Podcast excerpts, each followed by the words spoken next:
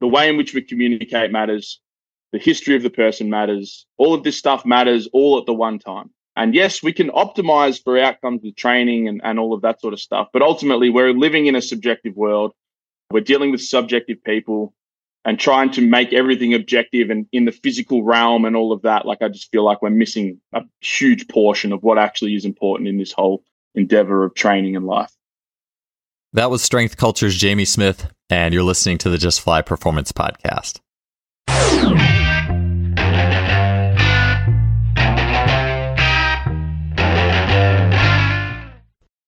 Today's episode is sponsored by Lost Empire Herbs, and I want to tell you how you can get one of their flagship products, Pine Pollen, here for free with only the normal cost of shipping. So, long story short, quick background Lost Empire Herbs has been a sponsor of this show for some time. I absolutely love their product line. I love getting supplements that are based out of nature with absolute minimal processing.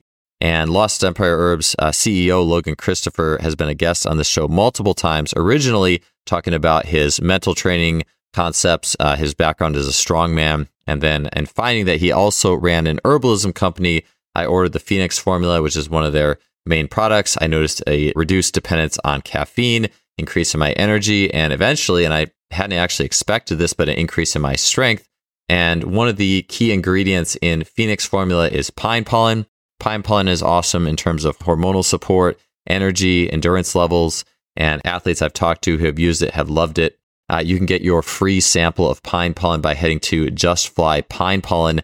That is justflypinepollen.com. If you want 15% off anything else in the store, you can use the code JUSTFLY at checkout at lostempireherbs.com for things like the Phoenix formula, Shilajit resin, and so much more. I highly recommend the company, so be sure to check out Lost Empire Herbs. Welcome to another episode of the podcast. Great to have you here. Today we have one of, well, several Jamie Smiths out there in the world of sport and human performance. Uh, there's Jamie Smith of the U of Strength, James Smith or James the Thinker Smith, uh, amongst many things, governing dynamics of sport. Uh, and on today's podcast, we have coach, educator, and owner of Melbourne Strength Culture, Jamie Smith. Jamie worked or has worked at high level strength and conditioning in Australia and the United States prior to starting Strength Culture. Now he's heavily involved in coach development and education for strength coaches, uh, for strength coaches and fitness professionals. Jamie has a truly expansive viewpoint on how we consider training in light of more global or broad reaching concepts. So, for the podcast today, he'll be talking about the global concepts of biopsychosocial dynamics. So, a big word which simply refers to biology, psychology, and social pieces of an individual and their background, and will oftentimes uh, just shortcut or abbreviate that as BPS. And Jamie will be talking about the concept and how it applies to training athletes and clients and people just seeking to be the best that they can be. Uh, we'll also talk about top down and bottom up models of thinking and how we prescribe work and then coach athletes through that work. He'll talk about building awareness in the athlete or client and many other concepts on this show Jamie is a brilliant coach. It was awesome talking to him. One thing we will be jumping straight into our conversation here. And actually, before the episode comes on, Jamie, and before we click the microphone on, Jamie was talking about his push pull run competition, which has exploded in Melbourne. It is a uh, deadlift, bench press, and a mile run competition. And then we'll jump in on the tails of that. So, again, awesome talking to Jamie. Such a brilliant and expansive thinker and really helps put training and a great perspective for us. So enjoy the conversation. I had that on the question list. I was kind of, I put it on there a little bit almost as a joke, but it was in my mind because I think the women's beer mile world record just went down. And yeah. the beer mile is where you have to, you chug a beer, do a lap, chug a beer, do a lap, chug a beer, yeah. do a lap, chug a beer, do a lap. And if you throw up, you have to run a penalty lap or something. And the world record is like, it's under five minutes for the men. And the, the women's world record is 543. Yeah. And, and I just think I was like, that's, I mean, that's really impressive. I think, I think if the yeah, average absolutely. person tried that, it would probably be like 10 minutes or something well, or there, more. There would 100% be people training to optimize the beer mile w- yeah. without a doubt. Like that, there'd be some yeah, uh, biohacks too, biohack in the system. yeah, to mitigate, you know, the effects, your stomach and stuff like that. Yeah, I'm sure. Yeah. Overload with two beers instead of one in the off season and then bring it down. Like, yeah, no, nah, there'd be people trying to optimize. How do you like periodize? Yeah, you optimize. you would be really periodizing it. Like you'd have all the charts and graphs. Right, this is your max, you know, drinking phase right here. This six week block. Yeah, yeah. yeah, as in probably speaking in opposition to what we're going to get into with the BPS model type stuff, but. Even, yeah. even, um, you know, kind of somewhat in the spirit of that, we used to do a milk, uh, milk jug mile with the. We had this like track Olympics back when I was coaching track at Wilmington College, and we kind of had all the teams, like the throwers and jumpers, they would all like kind of split up and had captains. And the last event, you got the points for different events, and the last event was four by four hundred meters, but the baton was a gallon of milk, and so you had to drink however much, and then you ran, you did your four hundred, and then what happened a lot of times was the throwers like there'd be a thrower who'd just like drink like three, three quarters of it and walk and then and then you'd get you know some fast guy you'd have to take a sip and run as fast as they could it was but I, there was actually the I don't know what a lot of people thought about that, but the, I know that the cross country runners, some of them loved it so much they they went back and did it on their own for fun. I guess later at some other point. I don't know. I didn't wouldn't think. I guess to set the record. I think that's what their their yeah. goal was. So they're hardcore, yeah. man. You plug that mentality into a lot of things. Yeah, exactly. Like it's just competitive. Like it's it's competition. It's it's enjoyment. It's it's finding. I think the community aspect of of things, like similar to what you're saying there, where you're like, um, like you used to just when you took your training outside, like it just made you feel better. You enjoyed it more. Like all of those sort of things, they matter to these outcomes. And then like this is like a, I, I think I know we chatted off air, but like this BPS sort of like I feel like there's just so much value to finding these sort of endeavors and, and building them in and trying to like create this sort of stuff with your training and and ultimately like everything in life. Um because it does, it makes such a it makes such a big impact for the just your overall outcome of everything. So yeah. yeah. I think I think it's massive. All right, so let's uh, let's talk about the BPS model a little bit. It's funny because I've had a lot of podcasts with this in mind, but I actually didn't. I honestly, seriously, didn't even see the term and definition and research for BPS model until probably like a month ago or something. oh, I'm really? so oh, I'm so late on that. I mean, I, it's been oh, I've been doing shows on the mind and psychology and training environment or with those pieces in mind for a while now, but I I, I haven't actually seen that this is this is a thing that people are putting together and and defining and so anyways I, i'm curious uh, maybe in a very general statement or very general question uh, what is it? And, and how what's some some generalities of how you consider it in your training model and what you are looking for at your gym? Yeah absolutely. So um, the the way that the bps model is typically uh, sort of conceptualized is like this idea of like a, the Venn diagram, like three parts of a Venn diagram that have like overlapping areas, and then we have a, a, a biological portion of that Venn diagram. One of the circles is biological. Um, the way I like to think about that is it's the human's hardware. So it's it's it's the physical nature of the human. So it's all of your biology, your uh, your anthropometry, your your physiology, your anatomy, all of that. Like that all just lives in the the biological sort of sense of uh, the BPS model. Then we have uh, two other circles, one being psychological, which the way I like to frame that is like it's your software. Um, so it's your thoughts, feelings, behaviors, your expectations, um, your experiences, your upbringing, like all of these like psychological sort of impacts on a human uh, and influences on a human. And ultimately, those psychological things shape uh, the lens that we actually look and observe the world through. Um, so that would be the hardware, biological, the software, uh, psychological, and then the, the final one is the social. Sometimes in in in science, uh, it's reported as social cultural impacts.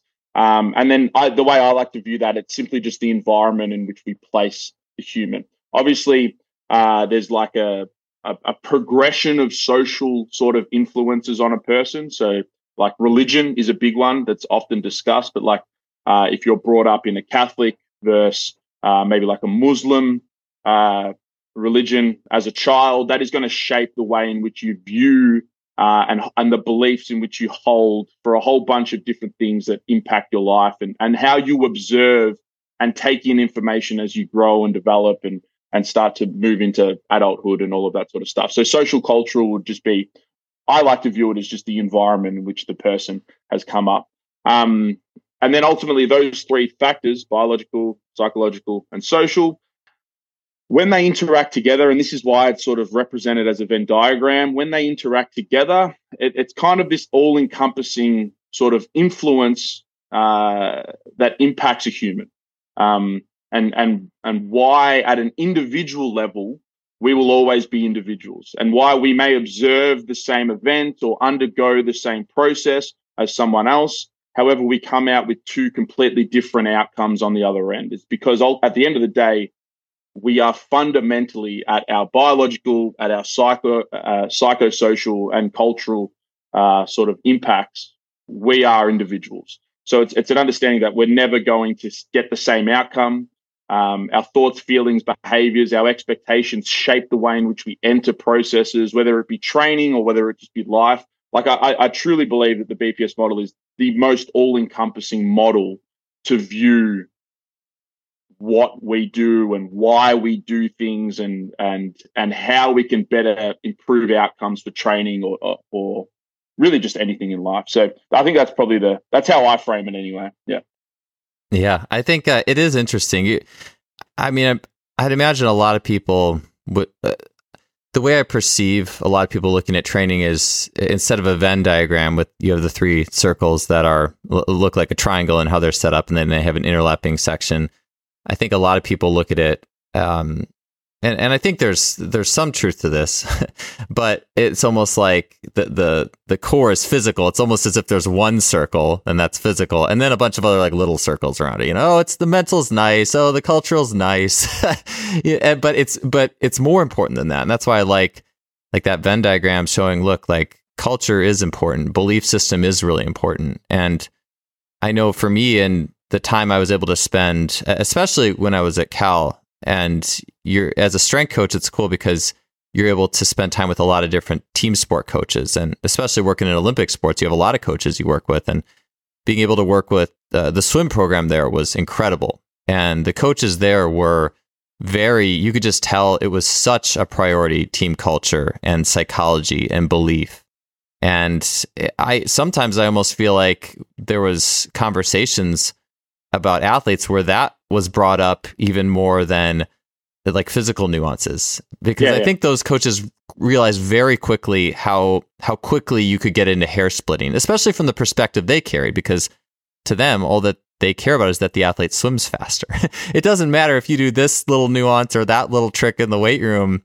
Did they swim faster? And and they see very clearly the impacts of those those three things and you work with athletes long enough and you realize, yeah, like you said, you could run all these athletes through the same training program um, and have athletes end up with a different result. And then you look at those two athletes who got a different result and you see different belief systems or self limiting beliefs or expectations, or maybe they did a training program before that they were like, oh, well, this can't the training program be more like the one I did you know, before? You know, just different things like that. I'm sure. I was going to ask you. Oh, oh, oh sorry. Yeah. Oh no, I was just going to say there's so many examples in which um, there's so many examples that that that ring true with with that sort of sentiment that you could put two athletes through this exact same program in the exact same gym and get two completely different um, outcomes. Like and, and a couple of that you, that you just said there was like the the the expectation that things are going to work like when you discuss like in research like placebo and mm-hmm. nocebo responses to training or responses to an intervention or anything like that. To me that is just this psychosocial world that we're living in. It, it's it's just that you gave someone a sugar pill. They trusted you. First of all you're you're in an intervention. They trust you. They've come to you for advice. You you've said hey take this pill and it will improve your symptoms. It will improve your outcomes or whatever. They trust you. They believe you. They take the sugar pill. They have belief in this thing, and then all of a sudden we start to see positive outcomes from a placebo sort of intervention. And then the same thing with the nocebo. Like you can literally uh, really reduce performance simply by the way in which you sort of give someone a focus or shift their shift their focus away from an area or something else like and change the way in which they enter this situation and then we start to see a downgrade in all of these performance outcomes simply for no real physiological reason it's just this you, you've told them one thing, they're focusing on the wrong thing, they've lost some they've lost some belief, they've they've lost confidence, and all of this sort of stuff, and all of a sudden we see performance downgrade. Like these placebo and nocebo, they all live in this psychosocial sort of. So I, I feel like we need to take a step back and try to view what is actually occurring. Not that we can quantify it. I think this is another thing that um, uh, people, when they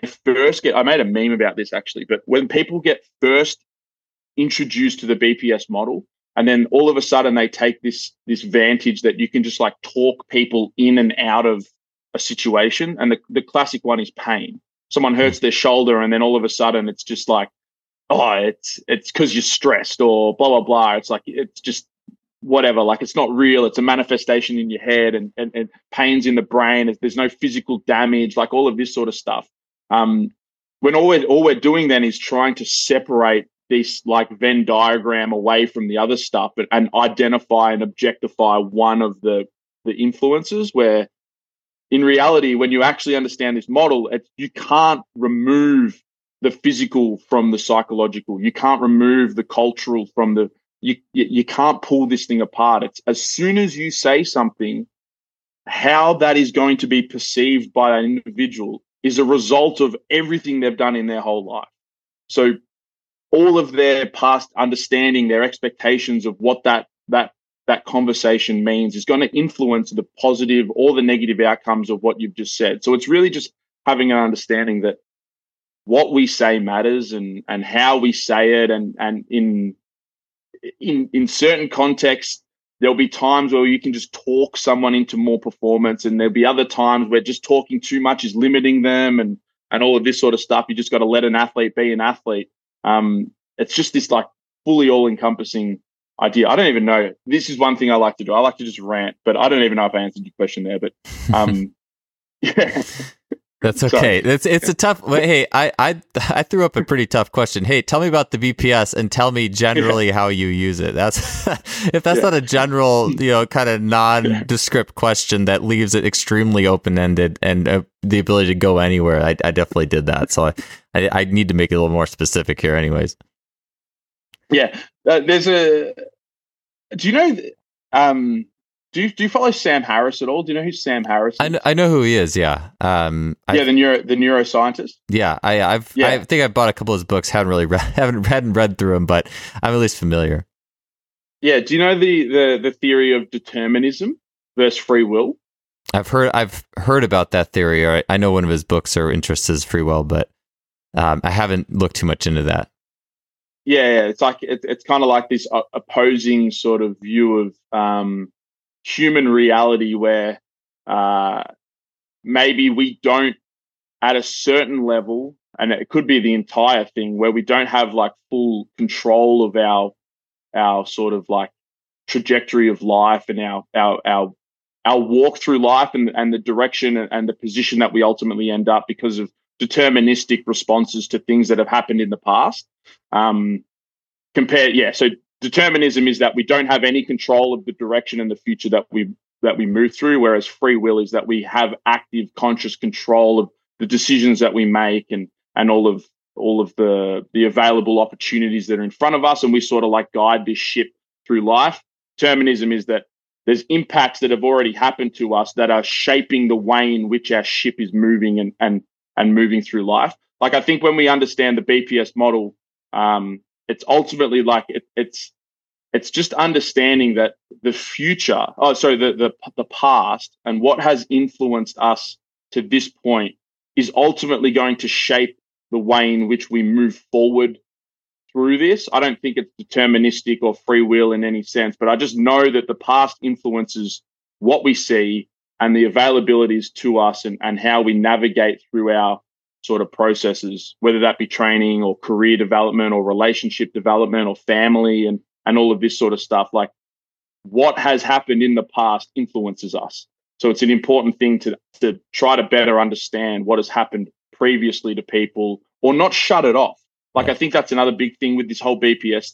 Uh, um, is like the classic one is is foam rolling. Like for foam rolling for years, like Kelly Starrett really built this thing up to become like this huge piece of the physical quality of nature of training, this tissue quality and breaking down adhesions and scar tissues and all of this. And a lot of people, as a result of that, they became somewhat attached to this physical representation of what something would become, where they're they're they're, they're rolling on the floor and they're they think and they believe that this is happening. They've trusted Kelly, they've bought his supple leopard book, and they've started this, and they're feeling better as a result of it.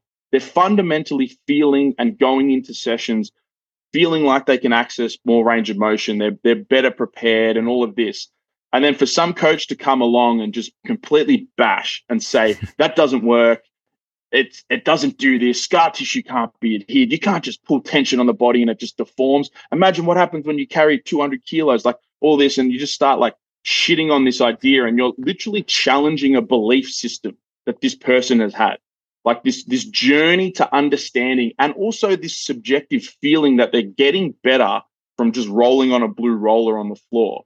Um, like who are you to say that that isn't actually improving their outcomes for performance um, and and and going in going into their session? Like you can't just go in and just shit on everything and become this like hyper abrasive person because ultimately that then makes negative a negative sort of situation within their their next endeavor of training. Like oh fuck that guy. He told me this doesn't work but i feel better. They start mm-hmm. they start doubting themselves. And then all of a sudden we're in another world where maybe we've just created negative outcomes for training because you've just been too abrasive and and all of that. So like I, it, it's just it's just all encompassing it and and a better understanding i think is that the way in which we communicate matters. The history of the person matters. All of this stuff matters all at the one time uh, and yes, we can optimize for outcomes with training and, and all of that sort of stuff. But ultimately, we're living in a subjective world. Uh, we're dealing with subjective people um, and trying to make everything objective and in the physical realm and all of that. Like, I just feel like we're missing a huge portion of what actually is important in this whole endeavor of training and life. Yeah, that's good. Um, yeah. That's my recap. Yeah, cool. Yeah, no, I love it. I was going to ask you. I had a, a, couple other questions along those lines, but uh, you know, based off what you were saying there, I would ask you. And, and I mean, pain, like foam rolling, and and you know, sensation of discomfort or pain or whatever. Like pain is a really or pain science, from my understanding, is an extremely subjective thing. Like there's people who could have no tissue damage or issues and be in pain. And there's other people who could have serious issues and actually not be feeling pain. And not that there's, um, I mean, there, I think there's a lot to that for sure. But from my understanding, it seems, I think there's some things that um, are more and less subjective versus something that um, might be a little bit less subjective would be well if you want to get strong at the power lifts well you need to power lift you know i mean of course you could come along and find a different way to go about it but do, does that make sense i'm just uh, and yeah. what i would ask is what things do you think are the most subjective in the sense of and how i would look to treat okay well look if an athlete believes that i'm not going to mess with it versus what things do you think coaches should be more firm on in terms of, I guess you could say, being a fundamentalist with the, these things and being less open to the subjectivity. Yep. Yeah, so another model that I use, and, and I think this is the perfect uh, representation for this, is like this top-down, bottoms-up approach to training. Like, are you familiar with that? Uh, those two sort of uh, opposing ideas with training prescription or, or, or management of cl- clients or athletes, like top-down, bottoms-up. I don't think so. But I mean, yeah. maybe in some Perfect, way I've cool. heard about it, yep. but maybe not with those terms. Yeah, yeah, cool. That's fine. So, um, so top down. So I I learned this from Mike Tuchscherer, who's who's a uh, an incredible thinker in the world of powerlifting. Like he was the one that brought RPE training to strength training. Like he he saw this this representation in like uh, cardio and like the Borg scale of six to 20 and relative heart rate and all of this sort of stuff and intensity. And was like, we need something of this subjective nature to strength training and this, this highly objective world of strength training where numbers and, and it's just load on the bar and sets and reps, everything's objectified. Um, he was like, we need some sort of subjective mm. scaling to see how does it actually feel to the human that's undergoing this process? Like, is it actually hard enough? And then ultimately, the RPE scale got sort of turned into this RIR scale. But Mike Tuchscherer um, sort of really birthed bottoms up or reactive training to a very objective world, which is strength training and, and, and powerlifting. Um, and ultimately, what he's his sort of like philosophy of this bottoms up world is that uh, we have to be um, cognizant that training, adaptation, and progress happens at an individual level, and there are going to be certain things that occur uh, when we implement a, a change in strategy or a change in the program that is going to impact an individual at their level and sort of meet them where they're at. And some people are going to get really strong with our traditional views of what strength training is, higher intensities, lower reps, moderate volumes. Whereas other individuals, because of whatever, choose your variable, but will see no response to that. And they're going to see really great response to higher volumes, more moderate intensities, higher frequency training. And we're going to get all these different people. So it's just sh- trying to build this like bottoms up strategy to manage an individual at an individual level, be reactive to the information that we're getting at the time, and being able to adjust and build on the fly. Then we come and oppose that idea with like a top down strategy. So a top down strategy is our typical like constraints based modeling where we're constrained by a whole bunch of different variables. So for powerlifting, we have to squat, bench press, and deadlift. They're all top down variables that we have to manage. We have to push them towards a 1RM at some point. That's the testing that occurs. So we're constrained with that. We're maybe constrained with timelines because of competition periods. We're constrained by all of these things that we ultimately can't really change too much. So we're fixed within this world of a top down lens, but we're trying to build from this bottom up subjective expression of what training and adaptation is.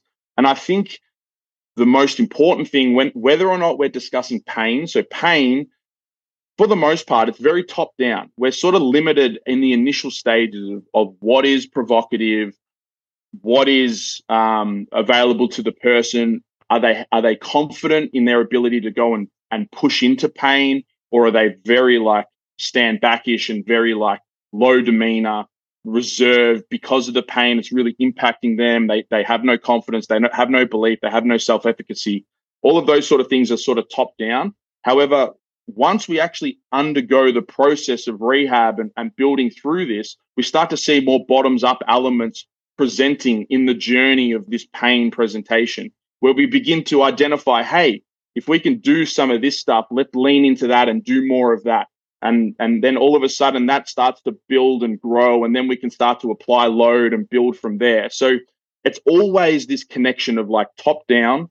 We're stuck and we've got constraints that we have to work within and then eventually, training, I believe, should become very bottoms up, where we begin to just adapt at the athlete level. We meet them where they're at. We we we collect data and see what works and and modify and build the plan forward from there. Um, so that would be it. So whether or not it's a, a, a highly subjective thing like pain, or whether it's a really highly objective thing like powerlifting, we're always working in this interactive top-down strategies that we're constrained by and then building and generating this bottoms up process that we begin to sort of juggle as we as we move forward and and certain individuals just to go even further so now we're back to the bps model certain individuals respond really well to top down strategies mm. they do they they they like to just be told what to do i just want to come in I don't give a fuck what you tell me to do. I'm just going to do it. Like a like they're just head down, run through a wall, get the shit done. Whereas other athletes, and I'm sure you've probably dealt with them, other athletes, they're not like that. They they're a bit more inquisitive. They're like, well, what if we tried this way? Do well, let's let's tinker that a little bit. Actually, you know what? I did a program six months ago, and I felt really good when I structured things like this and this. And I know it's not ideal, but I really believe that that was a really good thing. Can we explore that idea a little bit more? All of a sudden, this is like bottoms up strategies of just building this thing as it goes, better understanding of the belief system of the athlete, better understanding of their uh, their input, their confidence, their sort of uh, their, their control of this journey, as opposed to just enforcing rules and constraints on top of an athlete and forcing them to mold into this objective idea of what you think is the most optimal. That yeah. would be how I would juggle those two. Yeah, ideas. I like that. It makes me think of a couple things. One was um, my mentor or a mentor of mine who played a really big role in uh, moving me towards that model or that idea, even though I'd never heard that. I'd never heard it termed that way, top down or bottom up. But Paul Cater has been on the show, and he he kind of runs his sessions. Um, I remember one time I was at his gym, and he would do hour and a half sessions for athletic performance. And the first hour was just uh, bottom up. It was him improvising different ways to sprint, throw, uh, do different. Um, uh, you could say movement prep, but he a lot of it he would make rhythmic or to the music, or it'd be interactive in terms of reacting to somebody else. And so it was this huge. And I think with with his intuition, and and I run it uh, pretty similar nowadays uh, when I do do in person sessions is I'll run that kind of bottom up and just see what's working as the athlete engaged.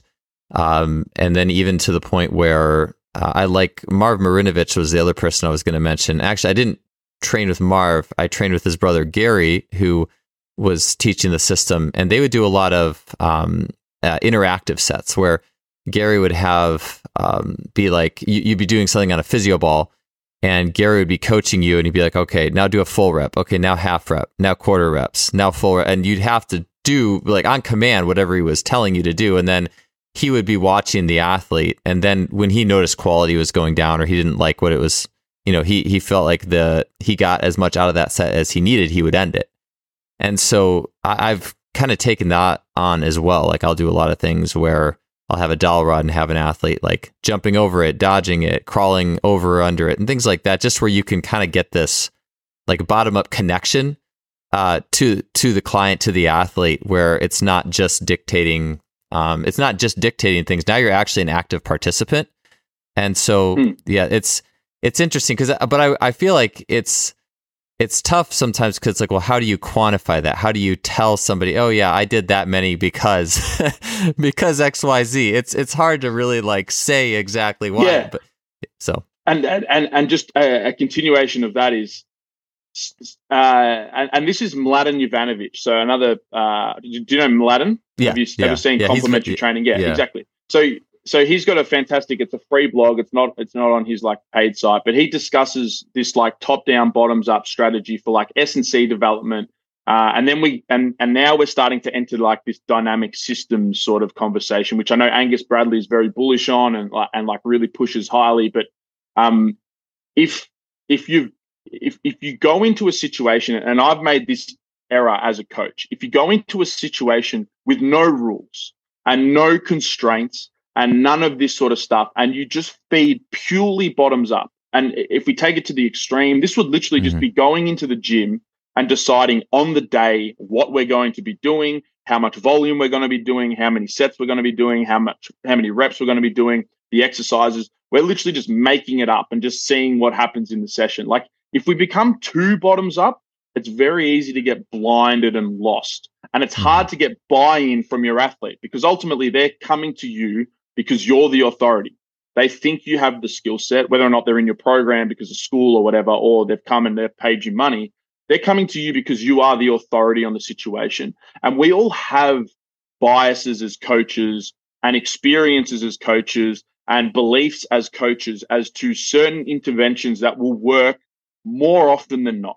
And this is where we begin to shape our sort of like program design and all of this as we develop as coaches, we begin to build top down processes that we do ultimately fit athletes in. But I think it actually is really important that we have some of these qualities that are pushing top down because it, it allows like a structure and a foundation of what we're actually trying to build within. So like going back to one of your coaches there, like that med or, or like the the the the different squats and, and the positions and all of that there would be an experience somewhere that he's identified hey this is actually a really interesting sort of play but it gives us an idea of where the client or the athlete needs to progress with their training or it might tell them do we need more of this quality or more of this quality or anything like that.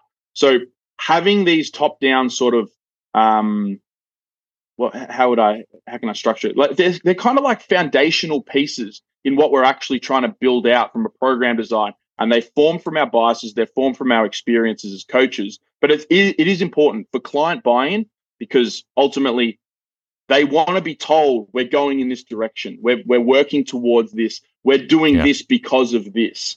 Um, and if we just come in two bottoms up and and just be like, hey, we're just going to be like, hey, we're just going to see how things are going. There's no timelines on our training blocks. There's no um, there's no like deload period coming up. We're just going to see how we're feeling and then make a decision. Sometimes you get a little bit lost and you're sort of just like, where are we actually headed? And most people want to know a small direction in front of them. Like we're doing this for this reason. We're moving in this direction. So we can't just be completely subjective. We do need some objective structure in our training um, for client buy-in, uh, and then also because we just know from experiences as coaches and, and our biases that certain things just work really well. And leaning into them and exploring those ideas are probably worth it because I've seen it work with 99% of my clients. So why would it not work with this new person that just film, fills the avatar of who I normally work with? So uh, it's always this conversation of both. It's just that I think once you, again, once you zoom out and once you take a view of this whole system in place, it's just an understanding that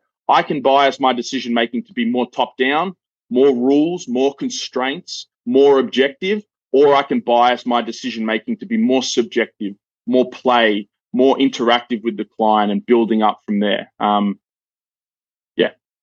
Yeah. It makes me, it does make me think about, um, I think there's different, like you had said a while ago, there is different clients who, um, they kind of prefer different amounts of that. Like Paul, who I mentioned, um, he would always have that top down piece that was written up at the end. So there was always that overload in mind. But how he got there was bottom up he had mentioned to me that there was like if, if he worked with military in, individuals, they were more top down. they wanted more structure, Absolutely. and and being able to recognize that is important. Even when I was at Cal, my swim teams were more top down. We would do a little bit of fun stuff in the warm up sometimes, but it was usually it was you know maybe once a week we would go do something that was on the turf crawl based for the warm up that was a little bit more fun and off the cuff, but that wasn't um, that wasn't par for the course. But then on the other hand, I would have uh, the tennis team, and they love to play. Like those guys, those guys like to play substantially more than they like to hardcore train. And but they're super competitive. So we played other sports all the time for their warm up. Sometimes we played for 30 minutes and then we'd go lift. We always yeah. had that top down at the end, but that was that was their thing. And they they just wanted let's roll out the ball and they were way more warmed up doing than that than they would have been anything and, else. And now, if we loop all the way back to this whole biopsychosocial lens, so now we've taken the top down, bottoms up, and we've put this. There's two examples that you've just given. One was the military people. When we think about the cultural influences of coming up and building your system of coaching and, and management of athletes and clients in a military lens, is it any wonder that these people are incredibly top down? They're incredibly rigid. They're incredibly structured. They're incredibly like, it is this way. This is the way to the future as opposed to this tennis world where in contrast to military that's incredibly almost as top down a system as you could get it's all rules driven it's all you act this way you make your bed that way as opposed to a more free flowing movement or, or, idea or cultural expression of what that sport is it's just another representation of this bps model that influences people that then biases their view and colors their lens and shifts the way in which they view and observe training. Not to say one's better or different or worse or anything like that. It's just two different representations of the same process of what training should become. One's just heavily cultural driven. The other one is uh, from that person, whoever built that system, has a different lens because of their previous experiences as a coach, as a lifter, as an athlete, or anything like that. But it's just the same thing. It's always everything just fits back into this whole we're all individuals, we're all being shifted and shaped by our experiences and our our, our previous um, sort of yeah experiences as coaches, as lifters, as athletes. It's just people. It shapes the way we view and change uh, changes our perspective into the future. Yeah, yeah. In, in a lot of ways, something like strength and conditioning or physical preparation, it's it's interesting because a lot of people talk about, especially in the scope of working with athletes, the limitations, the things that it can't do. You, you can't you, you can't get into the skills unless you do want to become a skills coach or or start learning about those elements of things. But at the same time, I do think it's interesting the commonalities, like the base root commonalities that you can address and learn about a lot of different people in a lot of different groups. And I think that's yeah. one of the helpful things working in strength training is the if you are working in strength training or strength and conditioning, I do think it's helpful to work with as many groups as possible because you're working with more generalities a lot of times, but you're doing it across so many different belief systems and um, expectations. And I, yeah, absolutely. And there's, um, I know, uh, so Angus, because we've got the, the common connection with Angus, but uh, Nassim Taleb or whatever, like this, uh, this anti-fragile, this dynamic systems understanding of of what the human biological system is. Like it's it's complex. It's consistently just sort of adapting and molding to the situations and the and the uh, sort of the stresses that are applied to the system, and we can never guarantee the outcome. This top-down, bottoms-up sort of view, um, it's not individual to just strength training and all of this. So, um, what I'm trying to get at is like it's important to see within the industry and different contexts of, of different sports and different coaches and all of that. But it's also, I think, really important to then take a step out and view how other systems actually respond to to stimulus and, and all of that sort of stuff. And the, the most common one that that is used is the economy.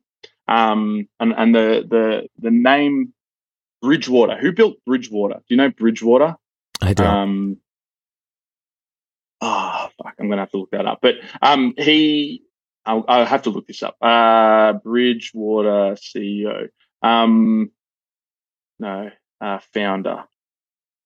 Sorry for everyone. Ray Dalio. Okay. Ray Dalio oh, wrote yeah. a really good book called Principles. Um, and it's this idea of, of the things that he's learned in sort of observing and uh, trying to to be productive with economies at global scales, like global macro economy, and investing and building a multi, multi, multi billion dollar uh, investment fund uh, and all of this sort of stuff. And, and he has the exact same approach, top down, bottoms up, with how he manages his investment at, uh, at, a, at an economic level. Top down for investing is an understanding that we're going through a certain cycle and things are going to be happening and we can kind of predict in a recession how things are going to react in a in a in a growth phase, how things are going to react. When we view from a top down perspective, we're constrained by those rules. However, at the end of the day, when we begin to make decisions with investing, pulling stocks, buying stocks, and all of this, it is a bottoms up strategy that needs to come into mm-hmm. play. And that is because it builds off the current information. It's not that we're trying to predict what's happening in the future. It's that we need to observe what's actually happening right now take in a small amount of information and then make the best decision currently with what we want to do. So it's the exact same thing when we even view like these top down rules, they apply to so many different things and, and how we interact with them as humans ultimately comes down to this bottoms up management strategies of like pulling small information, small data pieces currently, being receptive to this subjective experience that we're in, and then making the best the best informed decision. And whether or not we get that that experience within the industry at different coaches and different people, or whether or not we start to zoom out and view well, what are some of these more mature industries looking at, and how do they? They all seem to come back to this sort of like bottoms up, build it, see what goes on, draw some information, get some data, uh, and then make a more informed decision rather than trying to predict uh, what a training cycle is going to look like in 10, 12, six months time. If you ever tried to build an annual plan that shit doesn't work. Things change. People get injured. The the like the, the the head coach flips and they move on. The high performance manager leaves. All of a sudden we've got to rebuild this thing. Like if we're trying to plan and progress and and and and put this structure on it for too long it just it's never going to work. So um I, I just really I, I really like this bps sort of influence at this day to day level that that that comes into play from like a bottoms up. And for those that are listening, I'm kind of always putting my hands like I'm juggling because that's how I view it in my head. It's like you're juggling all of these little variables and you're seeing how things are feeling and and then making changes on the fly rather than just predicting, hey, this is our training block for the next six weeks. Go and do it. Listen to me because I've got experience. Blah blah blah. Top down, top down, top down, top down. It just doesn't. I just don't like that system at all. That's my experience. Yeah. Yeah. Yeah. It makes me think back of some of the swim coaches I worked with. Like they would have the workout on, they would have these whiteboards and there'd be a workout on, or the warm up would be like on the front of the whiteboard. And then they'd be writing this. I, I, I think they had it ahead. They had it written out ahead of time, but they would be adjusting the second half of the workout based off of what they were seeing. Sometimes, so they'd be seeing it and they'd be like, okay, well, this is the objective. I think there was definitely a top down. We do need to get to these sets, or these are key mm. sets throughout the week. But at the same time, there was adjustments being made on the fly based off how the group was looking, which I just think that and, and, like you said, I think it's also easy to stereotype, and we could easily stereotype like the personal trainer that's just you know basically like playing around the whole time with nothing that's getting overloaded, and it's all it's all entertainment, you know, to the client or whatever. I think everyone's pretty that gets you know thrown out there pretty regularly, but it's like well on the other side there is that overly rigid, completely top down, no bottom up approach to things. And well, so with that said, like tell me a little bit about what would you look like or what would you look at for a good balance? Like I, I obviously like we talked about, right? There's different people who would want different yeah. amounts, but tell me some principles you're looking at, some pra- like practical ways that you would go about that or look at absolutely building this into that. something. Yeah. yeah. So it's not just this esoteric discussion about fucking economy. Yeah, absolutely. so I think the first step in identifying that the current data, the current information is influencing what we're doing is just RPE training. Like I think that in its in its most foundational setting of what is RPE, it's just building self-awareness in your athlete. That's all it is. In my in my lens, that's all I'm trying to do.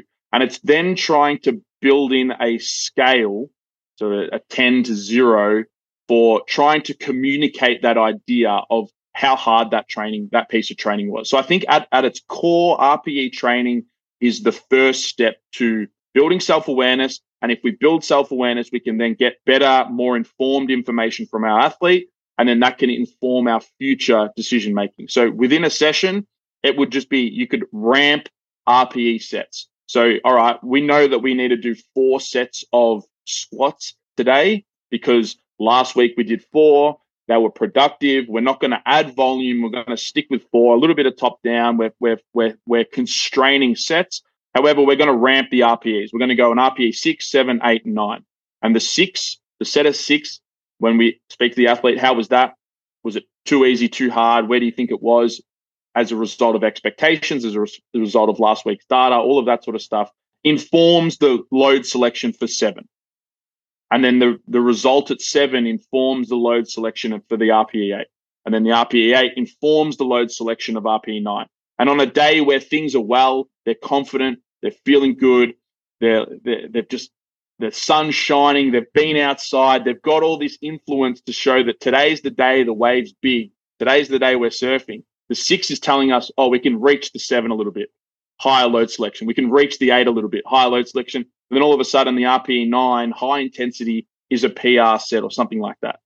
So that would be the, I think, the easiest way in which we just begin to apply like a bottoms up strategy. It's the influ- it's the influence of the current data, what we're feeling, what we're seeing, the person that walked through the door for the session. We're still constrained and got some top down. We're doing squats. We're doing four sets. They're going to be hard sets. We're progressing to a high intensity. We're looking to push the envelope a little bit. However, we're still a little bit reactive. We're still agile. We're thinking, how is that six? How is that seven? oh, you know what, my back's feeling a bit tight. Mm, maybe we're not going to hit too hard. We're going to pull this back a little bit from what our planned load selection was. So I, th- I feel like that's the easiest way in which we can begin to build bottoms up strategy. Other ways, and I learned this from Luke Tulloch. Obviously, I, I kind of knew this myself, but then Luke Tulloch, I don't know if you know that name, but um, he uh, he had a seminar at a gym, and he was talking about this like um, this like intimate sort of like connection with actually getting a client to be uh, sort of included in program design strategy and mm. actually like when they have an impact on the program, they're more likely to want to do it and push themselves yeah. and all of that because they've made some decisions. Um, there's a lot of research that's now supporting that. That idea is just another strategy in which you may build client buy-in through these bottoms-up strategies. So you may have your your primary lifts constrained. So we're doing squat, we're doing bench, it's this, this, and this. We're using RPE, this, this, and this. However, then we when we get to like the accessory supplementary things, all of a sudden it's maybe it's split squat of choice. And you yeah. give them four exercises. You can do an SSB Hatfield, you can do a dumbbell walking lunge, you can do a rear foot elevated, or you can do a high bar, fucking whatever, front foot elevated. And they have the choice in which they can do it. They're still going to be doing three sets of 10 at a high intensity in RPE 8. However, they've got autonomy and selection and a little bit, ah, I really want to push this. The other guys are doing the Hatfields. There's a fucking leaderboard on the wall mm-hmm. now. I really want to get my name on the leaderboard. I'm going to push that. I want to do that for a block of training or something like that. That would be another example of how we could actually build in a little bit of this bottoms up thing. We're still constrained. However, within the constraint, we've got options. We can navigate, we can change, we can modify. Um, and I think just just one one step further to this would be in the flip. If we take that exact same example um, and go like really rigid, really top down with an athlete, and we say to them like, "This is the only way you could do it. We we have to be doing um, let's say Hatfield SSB, but all their friends and everyone else, you got a junior athlete, everyone else has a rear foot elevated split squat, and you're the only person in the gym doing this Hatfield sort of variation. It, it just very quickly you start to see how this person probably isn't going to be training as hard. They're not going to have as much mm-hmm. buy-in. They're probably not going to push their variables as much. They're seeing all the fun that their mates are having over there, and then they're in the corner just doing their own selecting. You're probably better off just being like, fucking oath, go and jump in there because you're going to get a tra- better training experience just by this social sort of psychological influence undertone that actually drives what we're actually doing. So um, I, I, like the idea of having clients, having input, and, and building these programs with them, and taking on their experiences and their belief systems because ultimately it does impact the outcomes that we see. Um, so that would be two two of the main strategies. Another fan, another really good one uh, is this idea of like deloads. Um, like when do we structure deloads? Do we be proactive with deload selection? Do we do reactionary deload selection and wait and see if we've got enough data to tell us that we need to deload our training? Or do we proactively plan one to be four or five weeks in the future? And we hit four uh, successive training sets or sessions or, or weeks, and then we drop down. Like that idea, I think, can have a little bit of play within it and, yeah. and a little bit of like, all right, let's see how we're going and progressing. Because I'd hate to be the type of coach that we're progressing really, really well. and then week five was great. And then at week six was a planned deload. But the athlete only just realized what we're trying to do with the set progression. And then all of a sudden they we know they could have had a really good week in week six. And then we just rip them down with a deload and, and pull them back. And then it's just like, well, I think we missed an opportunity to to move there. So like a bit of reactionary with deload strategies and, and structuring in that way, I think could be another uh, another important sort of discussion as well. Yeah. Yeah. I, but ultimately you could do that with any variable. You could you could you can step back and be like, how many hard sets are we going to be doing today? It, it's three or four. And we just see how the performance is, or how many accessory movements, or how long is our endurance work at the end? Is it 20 minutes, 30 minutes, or 40 minutes? Let's see how we're feeling throughout like there's ways in which we I think we can sort of be reactive within our strategies. Yeah. I I feel like um I, I'd imagine you'd agree with me on this, but the more bottoms up your program is based, obviously we still need to have an objective reality, lest we yeah. be a um not have like a, a, a glass to pour our water into. The water just goes everywhere. But. I feel like programs that do well with bottoms up don't need to deload as much. Like if you're just top down, it's almost like inevitably you will hit a, a wall and need it. Just maybe mental monotony too. Like just like yep. and just not. Uh, there's I think there's something to that. I, I think on that some examples. I think one is well I know the swim coaches that I've worked with it was kind of funny. I was always like in my head as a strength coach, like, all right, this is a. I would tell them, I'd be like, all right, this is a deload week, and it's, a, it's like they're like, oh, what's not? They're not like, not like what's a deload week, but they just don't. That's just not. They basically go, and then there's like a little vacation in the schedule, and then the kids get time off or something. But they're so like every day, kind of working with those pieces. I don't think it was as important to them. Not that they didn't, the kids didn't eventually get those unloads, but it wasn't. I think it's a lot more common when it's like prescribe, write absolutely everything for a month and do it all just like this. And then, yeah, by the time you get done with that, you probably do need a deload. But as I found, or even yeah. just something like playing basketball or football or soccer, like, how many times do people are people just just playing sports and be like, yeah, we've we, you know we've played soccer for three weeks now, and I think we should deload this sport because soccer. It's just like there's so much more eh, going on in a game too. That's you know it's different than lifting, of course, but I, I just think that the more that you can uh, integrate those bottom up elements. You can still train. It doesn't mean you don't train hard. It just means that the response is more appropriate. And I think also the way athletes perceive the load changes. And I think it, the way you perceive the load, usually I, I, don't think you really have to deload until you start to perceive that you're sucking. You know, oh, like this sucks. Yeah. I'm getting the so, weights to have, you know.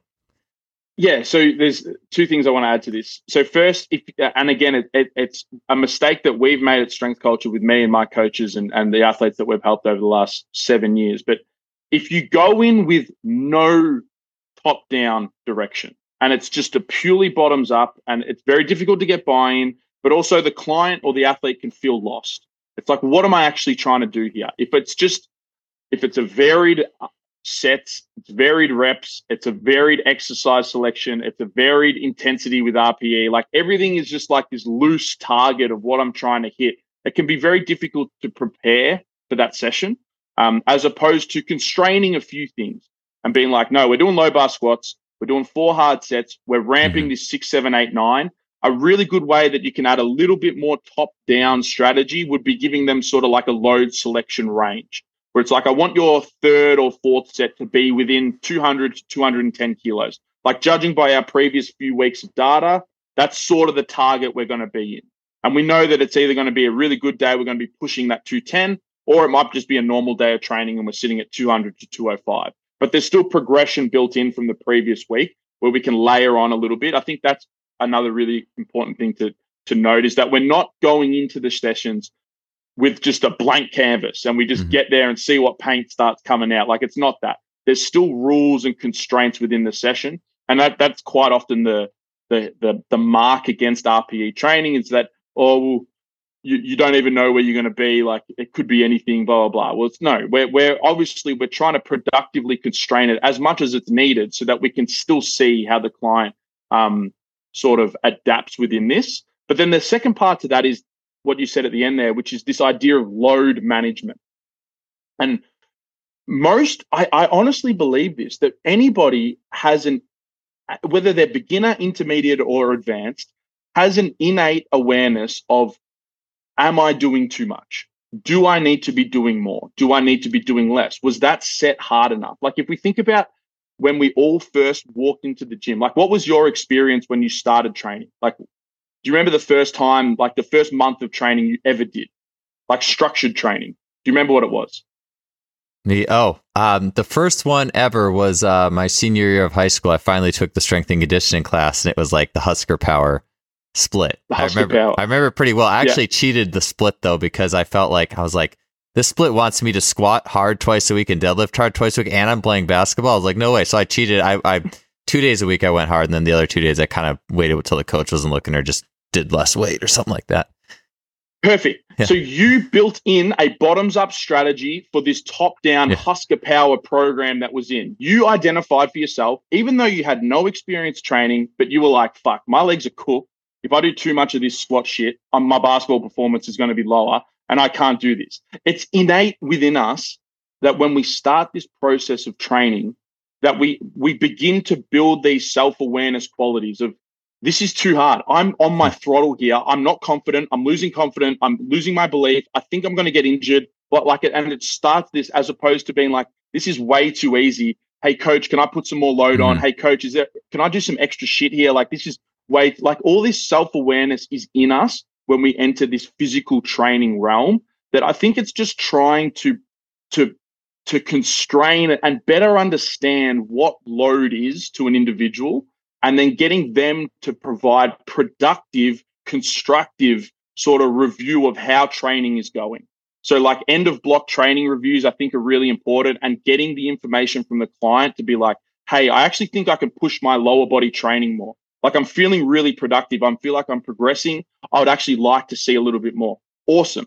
Let's add some of that stuff in and build into that process, as opposed to you as the coach just sitting on your high chair being like, ah, yep, we're going to add 20% load this, this next hmm. block because uh, that's what I believe. And you're a weak person and blah, blah, blah.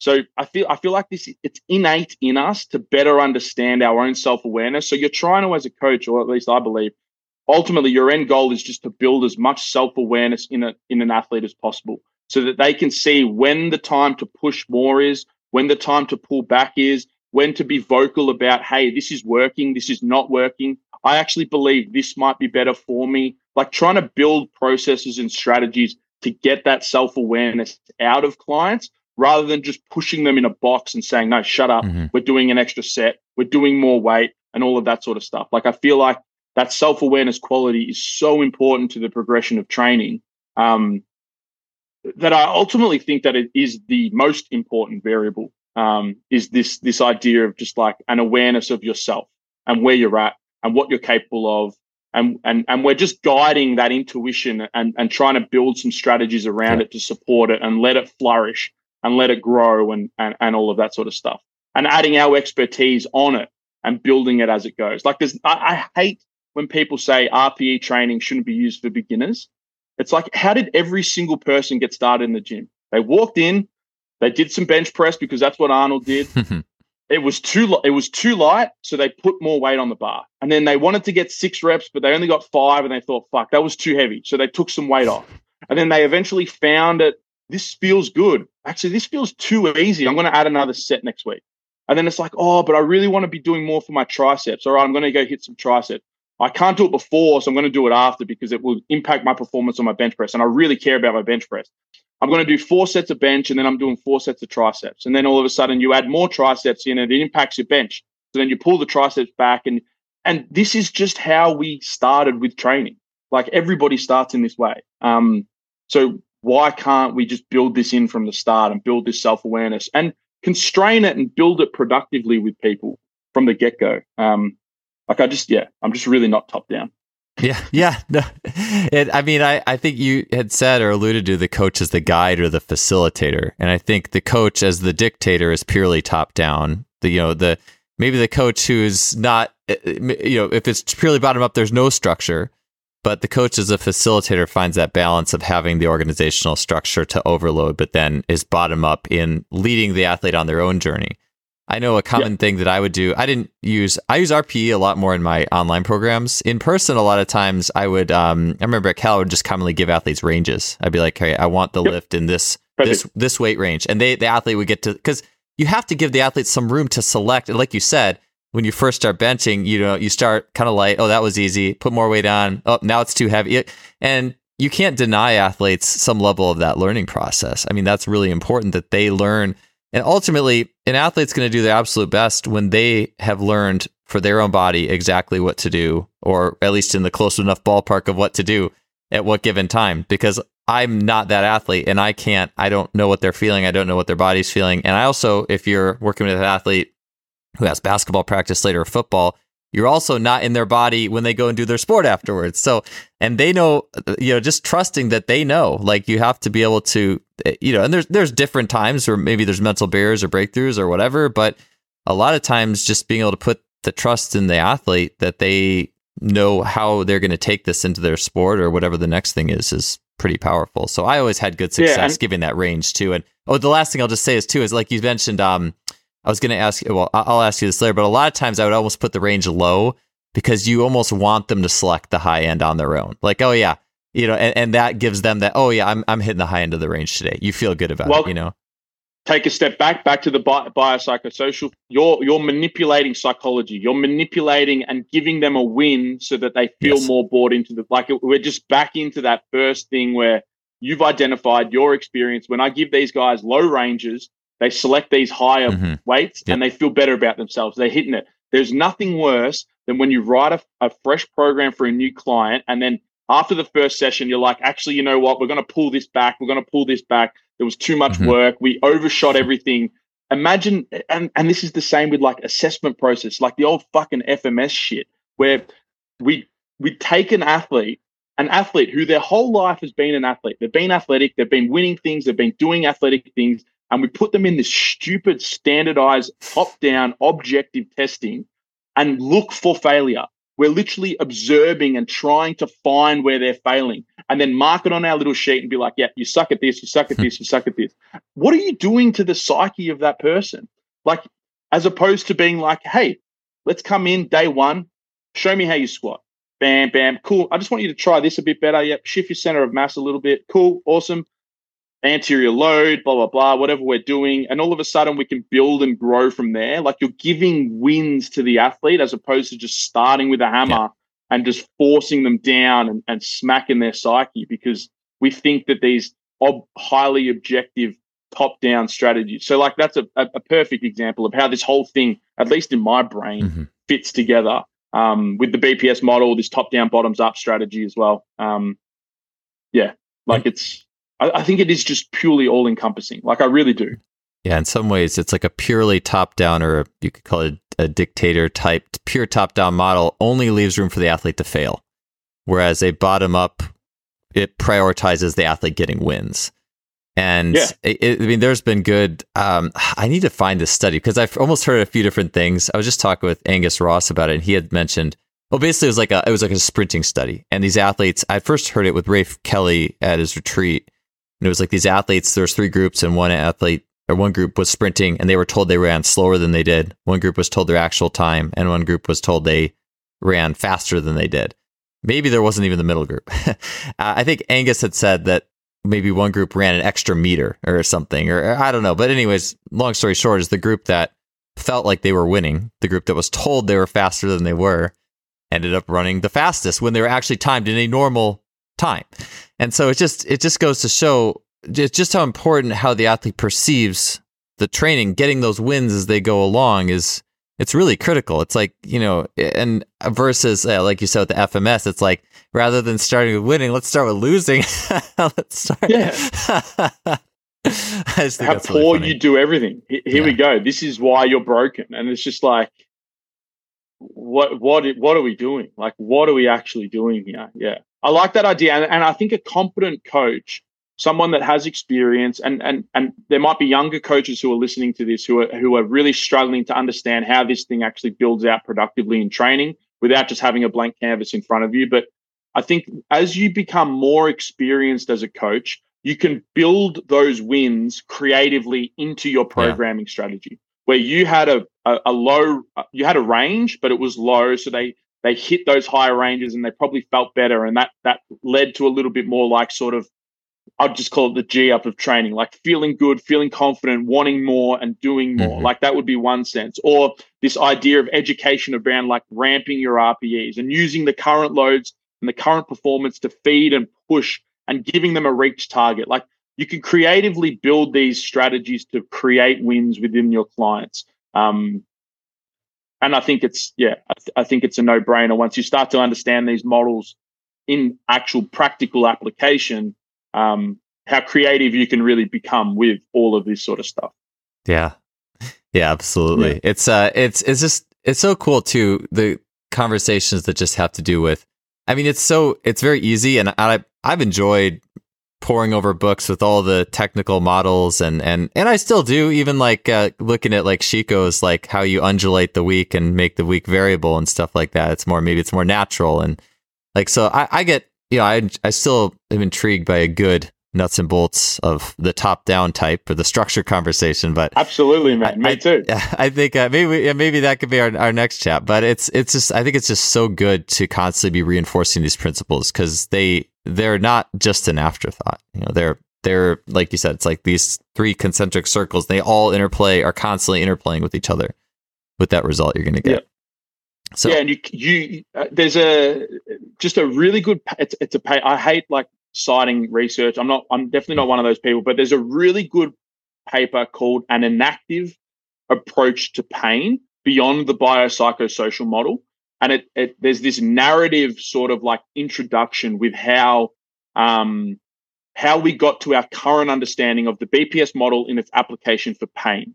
Um, and it, it, it runs through like the history of our understanding from a human consciousness related to pain. So like where did our first sort of understanding start? And I think that it goes through this period of like witches thinking that you could like like spell and and like like meditate or something like somebody out of pain and like it so like very psychological sort of spiritual and then eventually it, it like in the 70s it got challenged by george engel to be uh it, it's not this purely biological physical manifestation of something. There is this layered on sort of superimposed psychological impact that pain has on the person and and and the progression of whether or not things are improving or not. Do we use medicine? And then all of a sudden, surgeries became really popular, and then now we've like transitioned into like, oh, hang on, there's this BPS sort of understanding. They challenge even the BPS like th- those Venn diagrams, those three Venn diagrams. They take it even a little step further because and I think this is the biggest problem with the BPS model is that thinking that you can just pull these things apart. And I know we've alluded to it a lot, but it, it, it even goes a step further in, in it's that the human is the human and you can't interact with a physical input without affecting a psychological sort of strategy for that individual. Mm-hmm. And and in the same sense, you challenge their psychological stuff, it has a physical manifestation representation that objectively comes out as well. You give them more confidence, they select a higher load. You give them less confidence, you make them think about their lower back, they select mm-hmm. a lower load. Like we see these representations all the time. So they're always like I can't stress this enough. If if you if you're just learning this, like I'm speaking to the people that are listening, but if you're just learning this stuff, how integrated and it's connected. They're not these separate things that we can just pull apart and they're always, as soon as you make a physical decision, it impacts all the other areas. As soon as you make a psychological intervention, a cue, a focus shift, anything like this, it changes everything. Like we're, we're manipulating all of it all at once. Yeah. Yeah. We didn't even get into the social and culture really today either. I mean, that's a whole other podcast. Yeah, well, it's yeah, exactly. It's it's, but I think we kind of did a little bit like the the military idea. Like yeah. that's very cultural. That's cultural driven as opposed to um, like even I think there would just be separate sports. There are a lot more cultural, like Olympic weightlifting in my head would be a very like when you subscribe to it, when you when you go to one coach or one institute, you learn a very particular technique and you fit into this mold of the technique, as opposed to going to somebody who uh, like a sport like tennis or swimming that seems to be a lot more like hang, hang on, we're a little bit more hmm. athlete centered and, and, and, and, and all of that sort of stuff. Like that's all cultural expectation and, and, and sort of uh, impact as well. So I think we touched on it a little bit. Yeah. Yeah.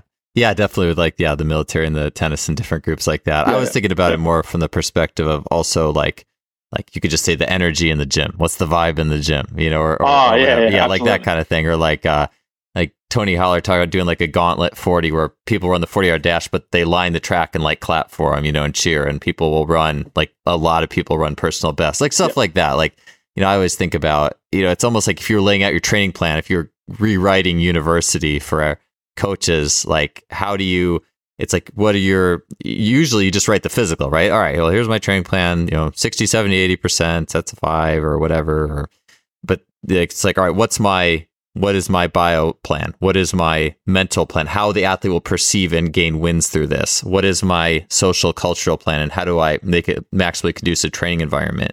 And I, yeah, I would see that too with like these, a lot of teams in college, like there would be like a lot of senior led, like, or pods with like a senior and there would be like small groups and there'd be culture throughout the team and just making sure that that's a win too. And a lot of people don't look at that as that also contributes to not only how fast you run or swim or whatever, but it also is your experience with the group and yeah. the meaning you got out of it. So I just think, yeah, all these things are really important. And so, uh, yeah, I, I, I think, um, yeah, we could certainly have, um, you know, the, I, I, mean, shoot, I want to almost see like a big chart of it all now, you know, like kind of put it together. But uh, I know our time's kind of running out here. I, we didn't get to the compression and expansion, which would have been fun, but I think it's not, kind of nice to leave the show in the container that it was. Uh, and so for people to learn more about you, or I know you do mentorships, or how can people find yeah. more about um, you and what you're up to, Jamie?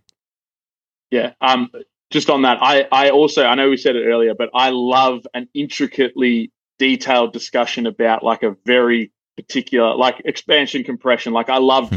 like learning about that and like seeing how this thing fits. But, uh, and even like, uh, like a lot of the bodybuilding, like, like all that, all that sort of stuff, like I see as very like biological, like physical manifestation of what it is, but ultimately how does it actually dictate and mm-hmm. influence this whole thing? Like I love all those discussions as well. I'm not just this like, uh, yeah, I just want to put that out there. People think BPS people specialist. Think I'm just like, yeah, yeah, no. Like I can, I, I, I love PRI. Like PRI, I was like, I've been deep in there. Um, and then obviously like the evolution of that to Bill Hartman and, and all of that sort of stuff. Like I, I'm, I'm, I, I love talking about those things as well. Um, it's just how does this whole thing fit together? But where can people learn about me? Um, just Instagram would probably be the easiest place. My gym, Melbourne Strength Culture uh, website or or anything. We're on. We've got a podcast. We've got a YouTube channel, Instagram. Just search that. My Instagram though is j.smith.culture because trying to find any handle with J Smith is, that, is a yeah. challenging time. yeah, so J Smith. You know right, well. Yeah, that, we were joking before we got on the podcast here about um, we were joking about the the four different J Smiths or even Jamie Smith or James Smith that we all knew. James so, Smith, yeah. yeah. Yeah, yeah. There's there's so many of us, and it, it makes finding an email or a handle for social media quite difficult. Um, but yeah, J Smith or J Smith culture. Um, you can you can find me there, and happy to chat. I've got mentorships running. I, I do in person stuff. I do some online stuff. Um, all sorts of ways in which we can chat if you wanted to. Yeah. Awesome. Well, thank you again, Jamie. It was really great talking to you. No, thank you for having me on. I really appreciate it.